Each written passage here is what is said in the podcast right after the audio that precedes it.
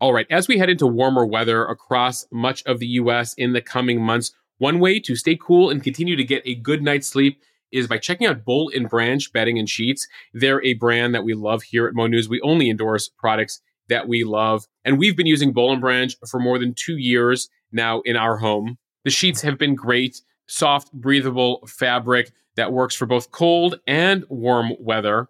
We noticed the quality immediately and have gotten a few different sets in our house. I know Jill has as well. They're made with 100% organic cotton, completely free from toxins. I know that is very important to a number of you. And it's not just sheets, they have blankets, duvets, pillows, a whole variety of products to ensure you get a good night's sleep. And right now, they have a great deal for the Mo News community. Go check them out. I promise you will not be disappointed. Again, they get softer with every wash. So the deal right now is 15% off your order when you use the promo code MONEWS over at bollandbranch.com. That is Boll and Branch, B O L L A N D, branch.com. Promo code MONEWS for 15% off. Exclusions do apply. See site for details.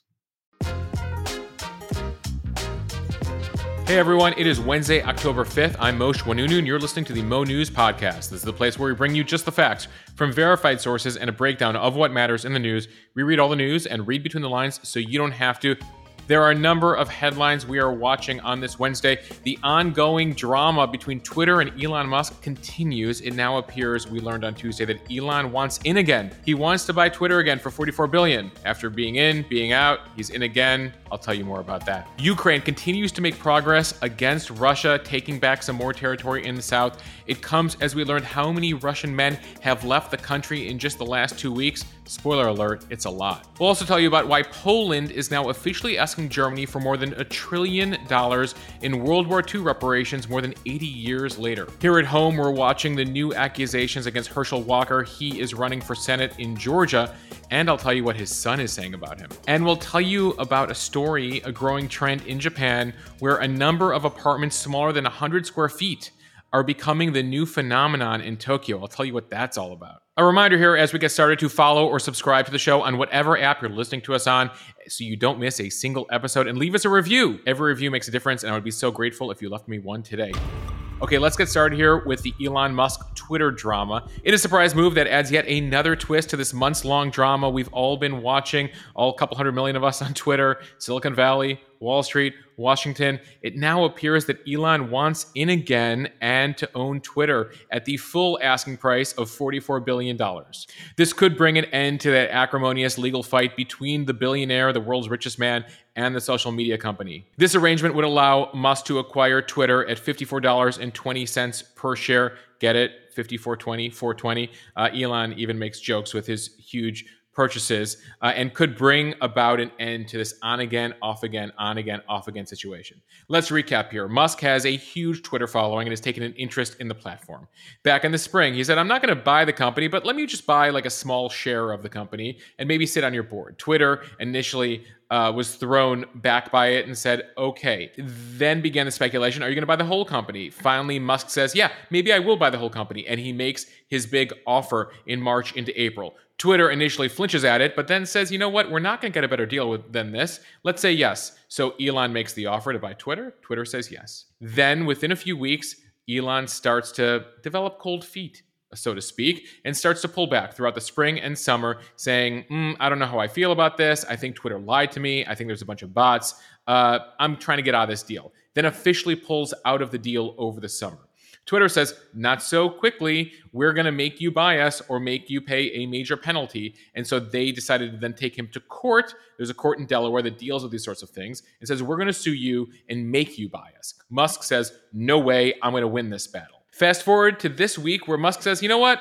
I will buy you guys. It could be a legal maneuver. It could have been because he realized he was going to lose the case. So he has gone back to his initial offer. So far, Twitter has yet to accept the deal. They have to figure out, Twitter does, whether this is just a negotiating tactic or whether he's serious this time, like really serious, like actually wants to buy them. Twitter will likely insist here on broader protections from that court in Delaware where they're suing him to ensure that Musk actually follows through with his plan this time. A deal, if they can have one, would allow both sides to avoid what would have been a very messy public trial. It would have featured testimony from Musk, senior Twitter executives, potentially leaked data uh, or you know just data that the judge demanded from Twitter. Coincidentally, this week, Musk was scheduled to be deposed on Thursday and Friday in Texas, according to the legal filing. So, not a total surprise here that he decided to go ahead and say he was going to buy Twitter. By the way, background here, since we haven't checked in on that story in a while, Twitter is dealing with growth issues, has been dealing with them for a while. And while we talk a lot about them, a lot of uh, influential people, including the former president, major executives, world leaders, use the platform. Twitter really pales in comparison to Facebook, to Instagram, uh, even to Snapchat, uh, and of course, TikTok and they've been trying to find tactics for years to continue to grow their user base beyond a couple hundred million. Some of these other social media companies I talked about have users in the billions. And so Elon has said, I'm going to save Twitter. At least he said he was. Then he said, I'm not going to buy Twitter. And now he says he's going to buy Twitter again. So we're going to keep watching this drama as it unfolds. It's quite a uh, real life soap opera.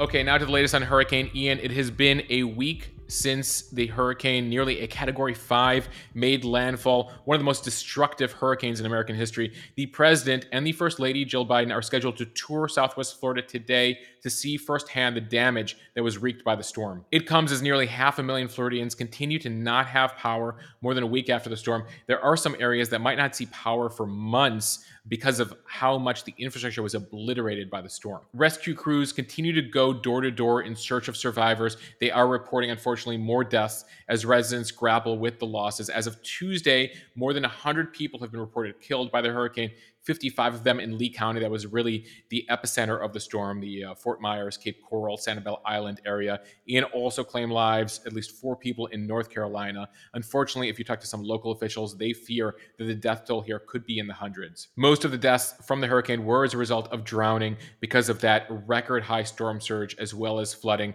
though some have been blamed on harsh consequences of the aftermath of the storm, including the loss of power. There was unfortunately an elderly couple who died after power to their oxygen oxygen machine shut off. The job is still pretty tough for rescue workers and first responders in certain areas who continue to need to fly in to certain areas because roads are still blocked uh, with flood levels still pretty high. In some cases, river levels continue to rise through Monday of this week. Homes and streets in many places are still inundated. It may be a week or two for some areas for waters to completely recede. The issue in Florida is that the ground is so saturated. This is before Hurricane Ian, so it's challenging for these floodwaters to finally recede and go into the uh, soil. One sheriff who was interviewed by CNN on Tuesday said he's concerned for these rescue workers who've been working 24 7 uncovering bodies in destroyed homes, really worried about burnout. He said at a morning press conference I was watching on Tuesday. Some are working more than 12 hour, 18 hour shifts, um, and they don't get to go home to their families. The sheriff did say that he's grateful to the National Guard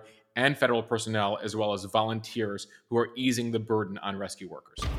Just across the border in Georgia, we're watching a political story where things are not so peachy for Georgia Senate candidate Herschel Walker. With just over 30 days until Election Day, the former NFL player turned Republican political figure and Senate candidate endorsed by former President Trump is facing bombshell accusations that he paid for an abortion for a former girlfriend. That comes as he is in a close fight with the incumbent, that's Raphael Warnock, a Democrat, for one of the most high stakes Senate seats. Remember, the Senate is 50 50, so every seat makes a difference for which party controls controls the chamber come January. So back to the controversy here. A former girlfriend told the publication The Daily Beast that Walker, who's running on a very pro-life platform, in fact, he says there should be no exceptions for abortion, paid for her abortion back in 2009. The woman, who's remaining anonymous, told the Daily Beast that Walker urged her to have an abortion after they conceived a child while they were dating. He was unmarried at the time. She said Walker reimbursed her for it, and she has backed up her claims with receipts from the clinic, a $700 check signed by Walker, and a get well card that Walker sent her. Walker was on Fox News on Monday night saying he writes checks to lots of people and he sends get well cards to lots of people,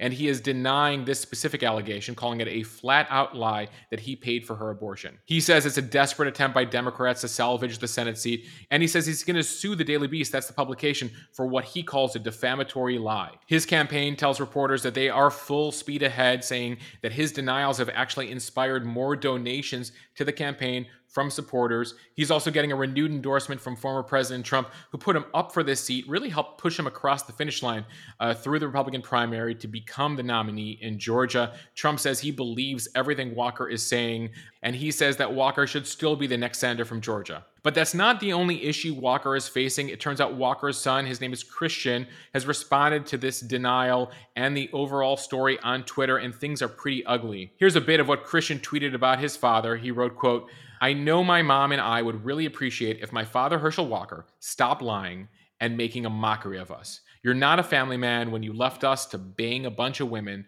threatened to kill us, and had us move over six times in six months running from your violence. This was just one of several tweets Christian put out on Monday. Herschel responded with just a simple, I love my son. But this part of the story actually concerned a whole bunch of Republican analysts and operatives who felt that while Herschel might be able to survive accusations of hypocrisy on abortion, it turns out that Herschel Walker is not the only Republican candidate who was once pro choice who uh, became pro life. In this case, you have accusations from a son about violence and worse about lying. And so it remains to be seen how Georgia voters react here. As I was saying earlier, the Senate race is crucial. It is a 50 50, 50 Democrats, 50 Republicans currently in the Senate. About a third of the Senate seats are currently up this November, and every seat matters. And Republicans are dealing with a few issues in regards to candidates like Dr. Oz in Pennsylvania, um, like a candidate they have in Arizona, and here in Georgia, where while Republicans do look much more likely to be able to take the House chamber uh, this November. The Senate is really going to come down to the wire. We're continuing here at Mo News to stay on top of the war in Ukraine. That's as the war is in its eighth month. I think it's really important that we stay on top of these headlines. And here's the latest from Ukraine on Tuesday. Troops there accelerated their military advances on two fronts. Remember, I've been telling you that there's the Eastern Front and the Southern Front. On the Southern Front on Tuesday, Ukraine continued to make progress against the Russian forces in an area called Kherson in the south. The gains show that Ukraine continues to recapture occupied territory. This is territory, by the way, that last week Russia officially, through a referendum of sorts said is officially annexed and officially part of Russia. Well, Ukraine is not letting uh, that nonsense get in the way of their forces, and they continue to take back key areas in the south now after making progress last week in the east. Ukrainian forces are pushing dozens of miles into the southern Kherson region, liberating towns and villages. Uh, really uh, incredible scenes of joyful residents who spent months under Russian occupation regaining control of Kherson. This is a rich agricultural region is critical for Ukraine. The capital is a key port where the river flows into the Black Sea, is key for the economy of the country. And its capital was also the first significant city that was captured by Russia at the start of the invasion back in February. Its loss would be a severe setback for Russia militarily, but also politically humiliating for Putin. There are reports actually via Western military sources that the Russian military has told Putin, hey, we need to pull back here. And Putin says, under no circumstances are you pulling back, even uh, if you think it's the right thing. I need you to stand your ground. Well, it turns out uh, the Russian military is not able to stand its ground, and the Ukrainians are making progress. This all comes, by the way, as Russia's recruitment and draft is ongoing. They announced in the last day that they have conscripted 200,000 Russian men who are currently undergoing a couple weeks of training before they're sent to the front lines in Ukraine. Russia sorely needs backup as they continue to lose uh, progress and lose territory in Ukraine. And so they've conscripted these 200,000 or so men on the way to 300,000. They're going to give them two weeks of training and then send them off to the front lines. But this has been hugely controversial, leading to protests, etc. And while the Russians have announced that they've conscripted 200,000 men, we learned on Tuesday that double that amount 400,000 400,000 Russian men have left the country 200,000 alone just Kazakhstan. This is coming to us from bordering countries who have released numbers in the last couple days about how many Russian men have entered their countries. This number could actually be upwards of half a million because this doesn't account for all countries but at least some key countries alone it's adding up to at least 400,000 Russians have left the country to avoid joining Putin's military force but I want to stay abroad here for a second because there's another story we're watching. Poland made an official ask on Monday for World War II reparations from Germany in the amount of 1.3 trillion dollars. A reminder that the Nazis invaded Poland, killed more than 5 million Polish people, really destroyed the country during World War II, and more than 80 years later, the Polish government says we want some reparations for that. The ruling party in Poland is using this for political purposes, which I will explain in a second, but they officially say that the payment of reparations from Germany would strengthen bilateral relations and close a painful chapter from the past. Now, the bottom line here is that Germany says we are done paying reparations. In fact, they point to a 1953 declaration by Poland's government at the time that Poland would not make any further claims against Germany. Germany argues that they've paid compensation to the East and to the West. Back in the years after World War II, uh, they paid a whole bunch of reparations, including handing over territory to Poland as part of that compensation. Germany wrote a big check at the time to the Soviet Union. The Soviets had controlled all of Eastern Europe after World War II, and ultimately the Soviets decided how to apportion out those reparations back then. That then led to this 1953 declaration by Poland's then communist government saying, We're done here, we're good, we have no further claims against Germany. By the way, for their part, the Germans also paid uh, reparations to Israel, to Yugoslavia. They have a separate reparations fund for survivors and families of victims of the Holocaust. So that was during the Cold War. Finally, in 1990, when East Germany and West Germany were reunited, there was a final agreement between the Soviets, the US, the UK, France, and Germany. At that time, Germany said basically the checkbook is closed. And since then, the Germans have basically said, we're ready to move on. So, what's going on here then? Well, in Poland, it is currently led by a political party called the Law and Justice Party. Uh, it is a very much a populist national party. They've been in power since 2015, and they view an opportunity here for politics to win over some Polish voters by going after some of Poland's historical enemies, specifically the Russians, and in this case, the Germans. Previous campaigns by this Law and Justice Party have focused on the alleged threats of Muslim migrants, queer and trans people, uh, the European Union technocrats in Brussels, and others that they say are bent on corrupting Polish Moors. So, to win next year's election, there are elections coming up in Poland again. This Law and Justice Party has decided to roll out effectively the ugly German strategy. They're actually claiming that their uh, competing opponents in Polish politics are there to ensure German domination of Poland, and they're here to stand up for Poland against Germany hence this call for $1.3 trillion in World War II reparations. The leader of the Law and Justice Party, his name is Jaroslaw Kaczynski, he talks of German Russian plans to rule over Europe, of the EU becoming the fourth German Reich. This is the rhetoric they're using. And so he often says that his uh, opposition party that he's running against next year. They want to make Poland an appendage of Germany, and here he is going to stand up against the Germans. The bottom line here is that his party, for their own domestic political purposes, is asking for 1.3 trillion dollars from the Germans, and the Germans are like, "Yeah, that's that's not really going to happen."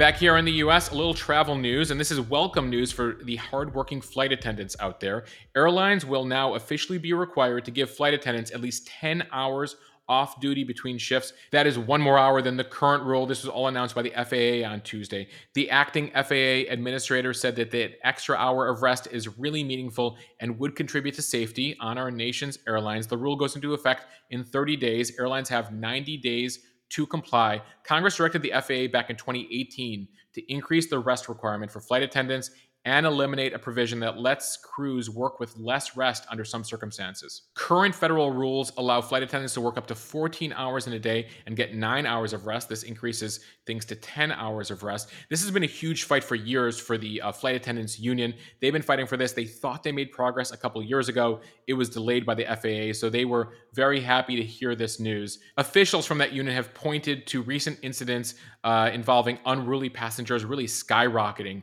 in the last year, and that demonstrates the need to really give cabin crews more rest between shifts to increase airline safety as they're dealing with all these unpleasant passengers. Those numbers are slightly down since the mask rules have gone down, but still an issue for our flight attendants. And I want to throw one more fact at you that uh, ensures that you might have a little more patience for your flight attendants next time you fly, in addition to all these unruly passengers they have to deal with. It turns out, and I learned this recently, that most airlines don't pay flight attendants during the time that passengers are boarding. That officially they start getting paid when that door is shut and until the door opens again. The time in between, they're not paid for. Though Delta Airlines is one airline that's trying to make a change here. Over the summer, they became one of the first to actually pay flight attendants for the time they spent on the plane, uh, but the door is still open. We'll see if other airlines adopt that over time. Okay, I'm continuing to watch all the Trump legal news. We saw a headline come out late Tuesday that lawyers for the former president are asking now the Supreme Court to get involved in the classified records investigation. So, why are they going all the way to the US Supreme Court? Well, a quick recap here. A panel from a US appeals court that falls right under the Supreme Court ordered this month that the Justice Department is able to review materials that were seized from Mar a Lago in their ongoing criminal investigation. This is the larger case we've all been watching in regards to the mishandling of national security secrets and what was actually in Mar a Lago The Trump team has been arguing that these documents belong to the former president and should not have been taken by the FBI. Well, the appeals court panel, this was a three judge panel, actually made up of two Trump appointees and one Obama appointee, ruled that the Justice Department can review some of those materials that were seized from his residence. They rejected Trump's argument that the classified documents that have top secret markings all over them are his property. They said actually they are the government's property and they are allowed to use this as part of their investigation. That appeals court, by the way, the two Trump judges and the one Obama judge also ruled against Trump on another front. And so the Trump lawyers are asking the Supreme Court to get involved, saying the Justice Department should not be able to review anything right now. They wanted to go through an independent special master. We'll see in the coming days and weeks if the Supreme Court has any interest in dealing with the situation. A reminder here that the Justice Department has launched its high stakes investigation to determine if former President Trump or any of his advisors mishandled national security secrets. They seized several hundred documents on site, including a couple hundred that had uh, various markings, whether they were top secret, classified, etc. There's been no evidence from the Trump team that he actually declassified these documents. Uh, there is typically a process, though he did say recently that he could just, by thinking about it, declassify things. There's no evidence that that is a thing that presidents can do. That said, this continues to go through a legal process here, and this is just one of these several legal cases and investigations the former president is facing. So there's this federal classified documents case. Then we're also watching the January 6th investigation into whether the president broke laws around January 6th. There's then a third case. This is a state criminal case out of Georgia in regards to whether the president and his team interfered with election counting. The fourth case we're watching is a New York civil case into his business and tax fraud. We uh, had news on that last week. And New York, in this case, is going after the Trump businesses on lying about uh, their values, etc. The fifth case we're watching is a New York criminal investigation. This is also into Trump's businesses. And then there are all the cases he has brought up on his own where he's on offense. I told you about one yesterday his $475 million defamation allegation against CNN. And so the Trump legal teams stay busy here between the two federal investigations, the two state criminal investigations, the state civil investigation, and then his uh, CNN case and several others uh, that are we're currently watching in the court. So I will continue to try to monitor all of those for you. Okay, I want to end here in Japan, where we sometimes see some novel trend stories. This story will make you feel that no matter how small you think your home is, it's probably a mansion to the homes I'm about to tell you about. So, the New York Times has this story on the rise of 95 square foot apartments in Tokyo. Yes, you heard that right 95 square feet. With its sky high property prices and the world's most populous metropolitan area, Tokyo has long been known for small accommodations, but this is yet a next level small accommodation. These 95 square foot apartments are known as three tatami rooms. That is based on how many standard Japanese floor mats, tatamis, could cover the living space. These are three tatami rooms.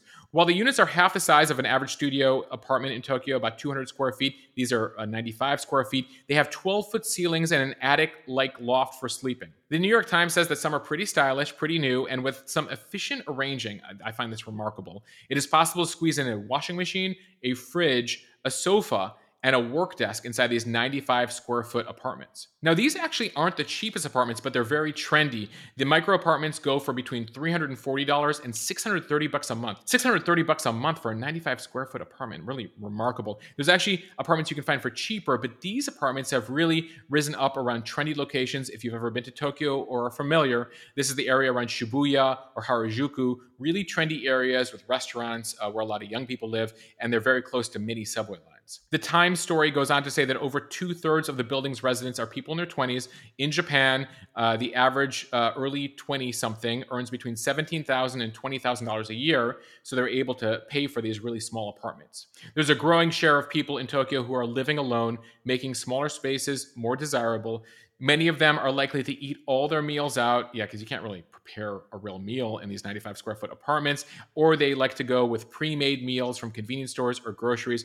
Apparently, and I've seen some of these layouts, I'm going to link to them in the show notes, they're able to fit in a shower and a toilet in there, which is just, again, incredible. Though some say that they don't need the shower in the apartment, they use public showers. Anyway, for any of you complaining that your apartment is small, go check out uh, these micro apartments in Tokyo at some point.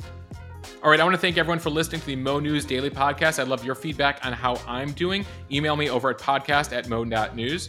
A reminder to follow or subscribe to the show on whatever app you're listening to us on. Every single follow makes a difference and ensures you don't miss a single episode. Also, would love if you could leave the show a review. Reviews help us continue to move up the rankings and continue to grow the podcast. A reminder to subscribe to the Mo News newsletter over at monews.bulletin.com. You can follow me on Instagram, where it all started at Mosheh at M O S H E H. I'll see everyone back here tomorrow.